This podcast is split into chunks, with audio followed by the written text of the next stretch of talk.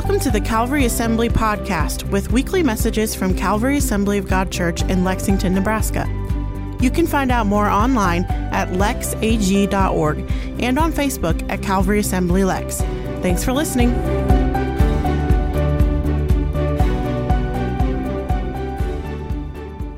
Your Bibles turn to Mark chapter 2. A couple weeks ago here at Calvary, we started a message series called Risen, and we were just talking about the resurrection because how many of you know the resurrection is what makes the difference? If Jesus was in the grave, none of this would matter, right? But he's not. He's alive. He is risen. And so we are talking about the resurrection being the central point of all history. Uh, and so today I want to look at the difference Jesus makes in our lives. Now, how many of you have ever heard someone say, well, all roads lead to, G- or lead to the Lord? You ever heard that? All roads lead to heaven, all roads lead to God. Uh, people love to say stuff like that especially at funerals. You know, they love saying, oh, grandma's looking down on us from a better place. And even if they have no history with God at all, they all want to think that. They all want to know that there's something beyond this life because it comforts us, right? We all want that. We all want to know that. Uh, and so and it's funny, in our culture today, people are very pluralistic. You can talk about spirituality all day long and it doesn't cause issues, right? You can talk about God, you can talk about spirituality, but when you start talking about Jesus, people get nervous. And the reason they do is because Jesus said, I am the way, the truth, the life, and no one comes to the Father except through me. And you know, the funny thing is, people love Jesus. They love the historical Jesus. No one is ever going to say, well, you know, I don't think Jesus ever lived because there's too much evidence. And people love his teaching, right? They love the, the love and the forgiveness. But when you start saying that Jesus is the only way, people start saying, well, wait a minute, I don't, I don't like that because that offends me. But Jesus is totally different than any other God. And you know, when you start talking to people from other religions, like when we went to India, people were fine with Jesus. They, we talked about Jesus, said, Yeah, I'll, I'll add Jesus. I got a thousand other gods, I'll add them to it. And I'm not exaggerating, there were literally thousands of other gods, right? And we'll just add them to that. And if you talk to a Muslim, well, yeah, I believe Jesus was a good man. He was a prophet, he was a good teacher. But we believe that Jesus is different because Jesus is resurrected. Right. He's different, right? It's not the same as all other gods. And so I want to, I heard a message several years ago by a guy named Craig Groeschel. He had this word that stuck in my head, my head. He said, I want us to consider Jesus. So that's what I want to do today. I love that line. I want to consider Jesus. I want to consider why Jesus is different from every other God in the universe. And so in Mark chapter 2, we're going to start in verse 13. If you have the YouVersion Bible app on your phone, uh, it's all the verses are on there as well, and the points and all that good stuff. Mark chapter 2. This is one of my very favorite stories of Jesus because it shows his passion, right? In verse 13, it said, Jesus went out to the lakeshore again, and he taught the crowds that were coming to him. As he walked along, he saw Levi, son of Alphaeus, sitting in his tax collector's booth. Follow me and be my disciple, Jesus said. So Levi got up and followed him. Now, what was Levi? A tax collector. Did anybody like tax collectors? Nobody but the Romans, right? Everybody else hated tax collectors. So he said, Hey, you're an unpopular person. Come follow me. So he did.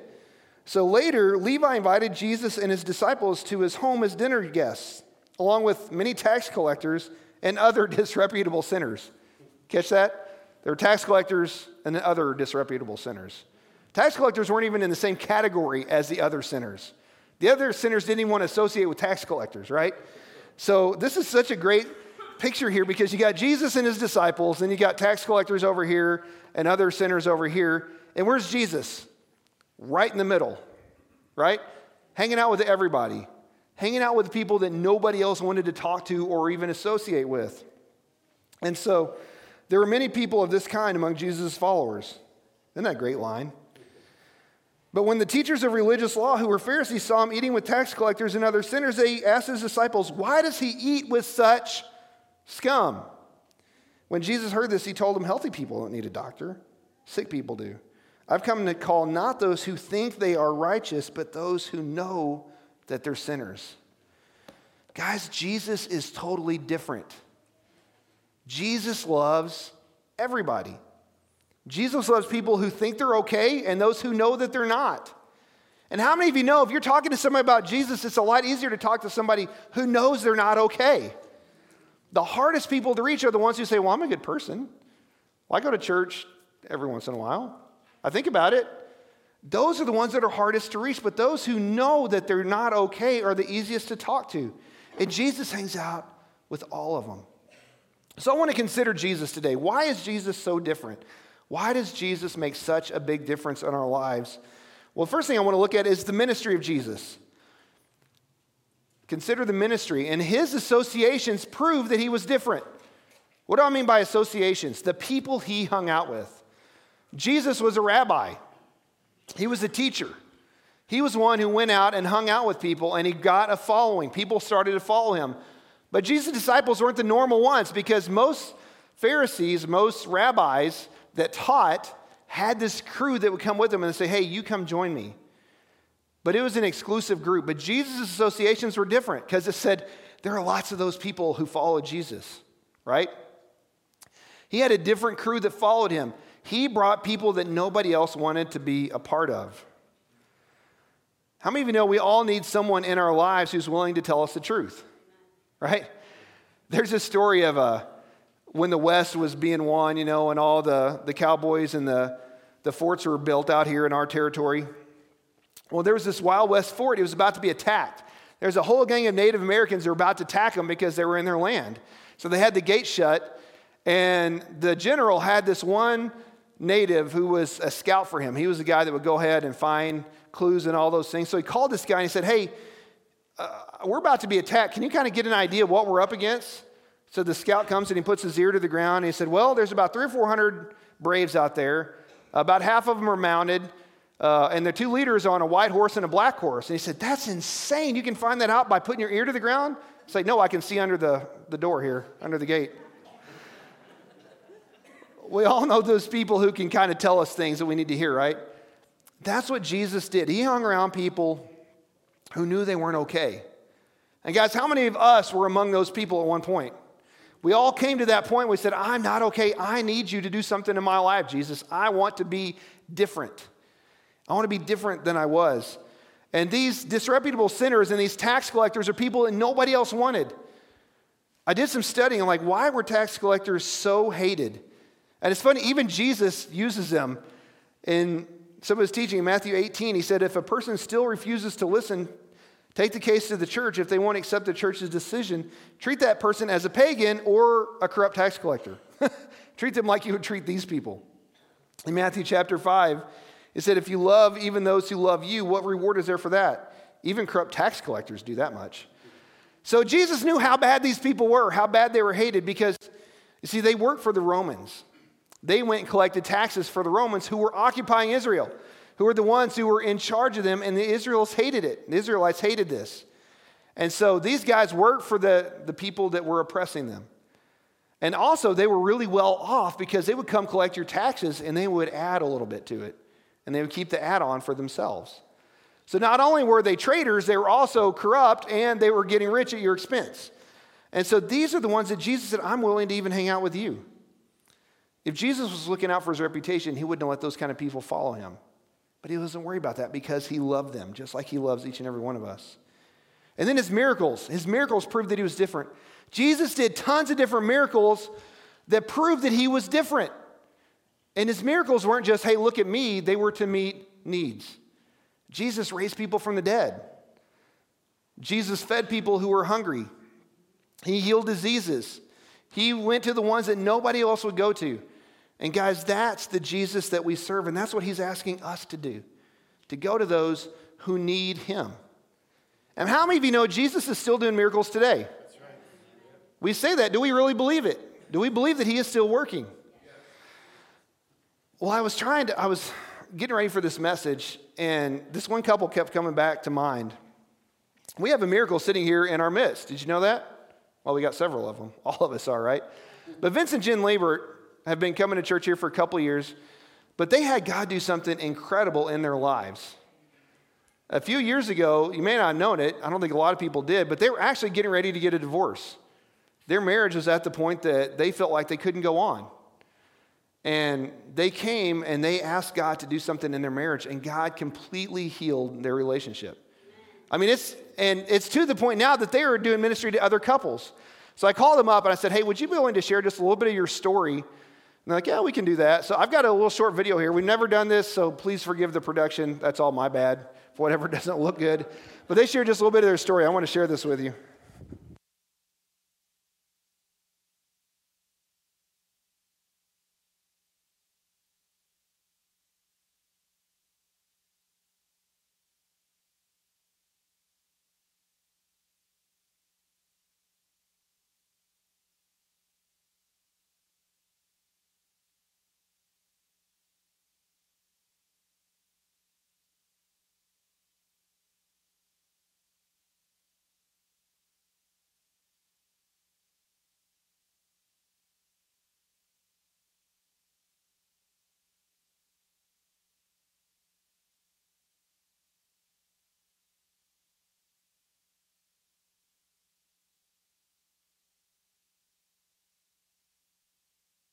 Get out of it. And uh, ended up to where we were kind of looking to go separate ways.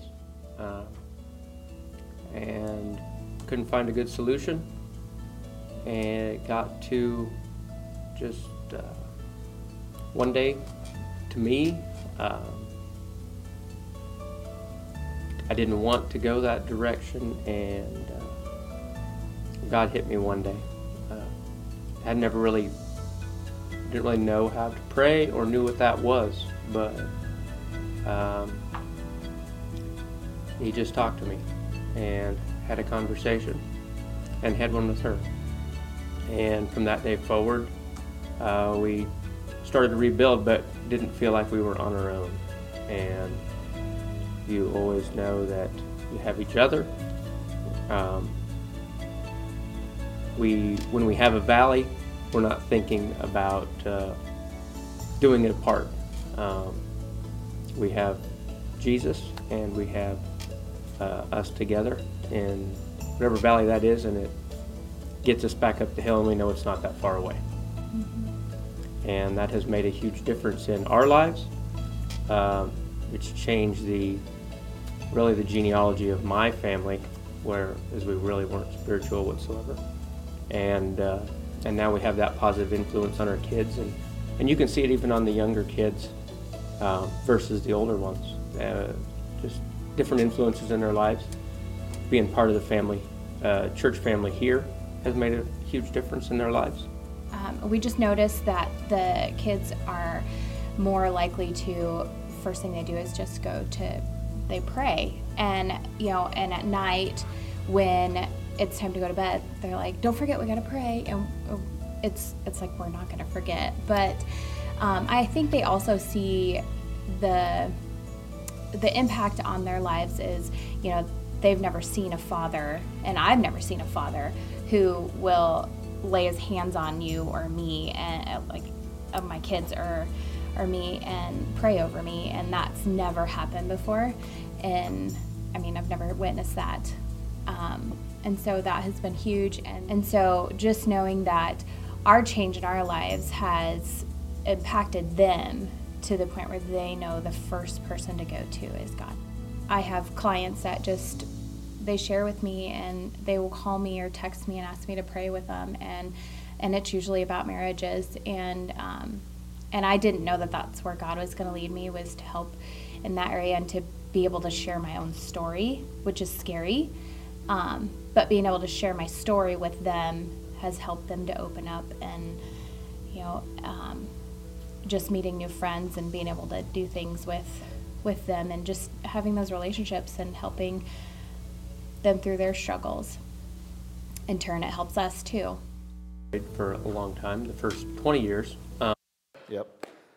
So how amazing is it that god can work in your life and then in turn use you to work in someone else's life so I appreciate these guys sharing their story. That was. If you ever want to talk to them about it, I'm sure they'll share more. That was about this much of what God's been doing in their lives. But guys, that's the thing I want to share is Jesus is different and his miracles are still at work today. It doesn't matter where you're at in your marriage, in your relationship, it doesn't matter where you're at in your career. God wants to work in you because He's different. And He wants to work in us in different ways. And then His disciples also proved that Jesus was different. Jesus didn't create this little club of perfect people, He brought in the imperfect. And aren't you glad for that? Because He's got room for us in our imperfections and our problems. So, guys, if you're here today, I don't know where you're at in your walk with Jesus or if you even have a walk with Jesus, but He wants to work in you today. He wants to give you hope. That's what Easter's about. It's about having hope, having hope beyond what we can do or figure out on our own. So we consider the ministry of Jesus, but then we also consider the resurrection. Jesus rose from the dead, but that cross that he bore shows grace. That cross is for grace. Jesus was born a virgin, he lived a sinless life, and he died so that we could have forgiveness. 2 Corinthians chapter 5, verse 21 says, For God made Christ, who never sinned, to be the offering for our sins, so that we could be made right with God through Christ. And so, and when Jesus died, the people there understood that there was something different. Because when Jesus died, there was an earthquake, and the veil in the temple that separated God from his people was torn in half. And even graves open up, and, and Matthew says that godly people got out of the graves and start walking around talking to people. That's different, right? That would freak people out today, wouldn't it? Oh, you know, I do a lot of funerals, and I've always been like, man, how cool would it be for God just to raise somebody from the dead at a funeral? That would be like the greatest day ever, wouldn't it? Just sit up, hey, I'm back. Like, that would be amazing. I actually do pray that a lot. Like, Lord, that would be so cool if you would just, you know. Um, so one of these days. But the cross shows grace, but the empty tomb shows his power. In 1 Corinthians 15 56, it said, Sin is the sting that results in death, and the law gives sin its power, but thanks God, he gives us victory over sin and death through our Lord Jesus Christ. So, guys, we don't have to be afraid of death anymore because he has shown power over the tomb. And the Bible says that one of these days after we die, we're going to be raised with him when he comes back. We have eternity in heaven to look forward to because of his grace. But here's the biggest thing today, guys the resurrection affects change. The resurrected Jesus brings change in our lives. That's what Vince and Jen showed. When they started a relationship with Jesus and started digging in, he started healing their marriage and he started healing their family. And guys, all of us that have a relationship with Christ have seen him do that. You know, Peter, the apostle Peter that followed Jesus around, he was kind of a big mouth guy, right? If you read the stories, he was always the first to speak up. He was like, you know, people didn't accept Jesus in one of the towns. He's like, let's call down fire and just smoke them all out, you know, all those things. And he said, I'll never, never deny you. And Jesus said, Yeah, actually, you will. You're going to die me three times tonight. And he did. And after that, after Jesus died, Peter went back to fishing. He went back to what he knew. But then when he met Jesus, the resurrected Jesus, something changed in Peter. And he started telling people about him. And after the day of Pentecost, when Jesus ascended back into heaven, Peter got up and preached to thousands of people. Right? The same guy who wouldn't even talk to a little girl preached in front of thousands. He became one of the leaders in the early church. God changed Peter through the resurrection power and the power of the Holy Spirit. Thomas, remember Thomas the doubter we talked about a couple weeks ago? He said, I'm not going to believe Jesus is risen until I can actually put my hands in there and see him. And he did. Thomas became one of the first missionaries. Thomas went all the way down into southern India. I've actually been to his tomb where he was at in the very southern part of India. He became a missionary. The guy who wouldn't even believe that Jesus rose from the dead became one of the very first people to go as far as he could find and tell people about the gospel. And he died there. He was martyred there. Guys, there are millions of people around the world today celebrating Easter all over the world because of the resurrected Jesus, because of what he's done in their lives and in our lives. And he wants to do that in your life. And then last, we need to consider the message. What makes Jesus different? His message of grace.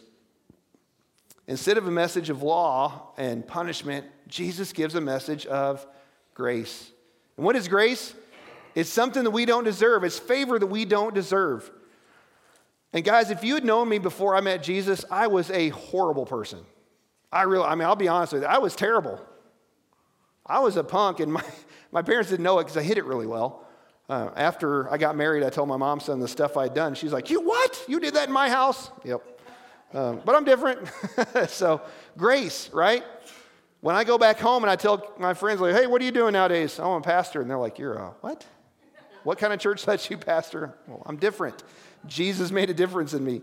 It's kind of fun. There was a guy who went to see his doctor one morning, and doctor comes in, he's like, What's your problem? He said, Somebody graffitied my house last night. And the doctor said, Why in the world are you telling me? He said, Because I can't read the writing. I figured it had to be you. so there was no grace there, right? But Jesus gives us grace. In Romans chapter 3, verse 22, Paul says, We are made right with God by placing our faith in Jesus Christ. This is true for everyone who believes, no matter who we are. You know, in most religions, most other religions say you got to be good enough. If you talk to people that, that follow different gods, they say, I hope my good outweighs my bad, right? I hope I can be good enough. Jesus says you can't be good enough. You don't have to be good enough. That's why I died for you.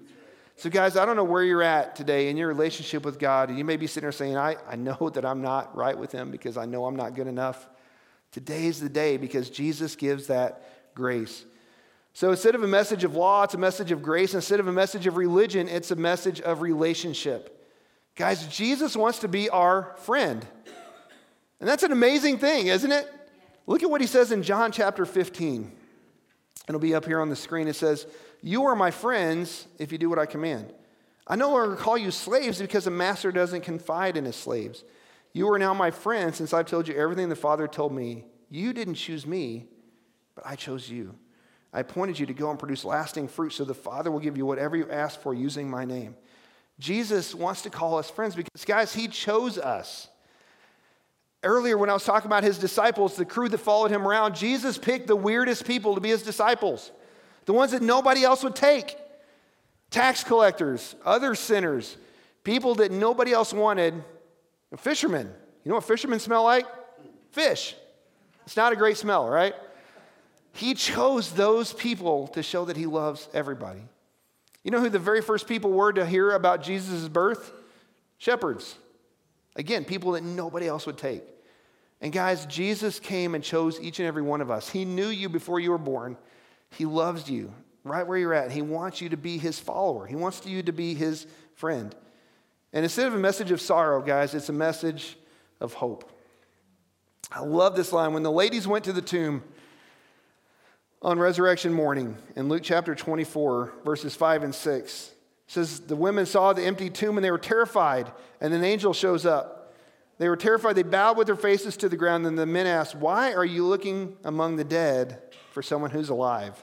He isn't here. He is risen from the dead. Remember what he told you back in Galilee. He said he was going to rise, right? He is risen. And guys, that's what we celebrate today that we're not coming to a church, we're not coming to an empty tomb. We're coming to celebrate a God who's alive. So if you're physically able this morning, would you stand this morning? I'm going to ask the worship team to come back up.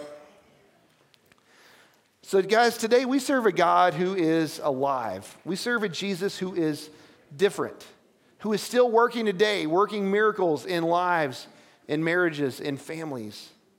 We serve a God who is alive and active and moving. Now, none of us are perfect, right? None of us have arrived. And so we're all working on this thing. But I want to invite you today into a relationship with this God who came to this earth, who died for us and chose each and every one of us.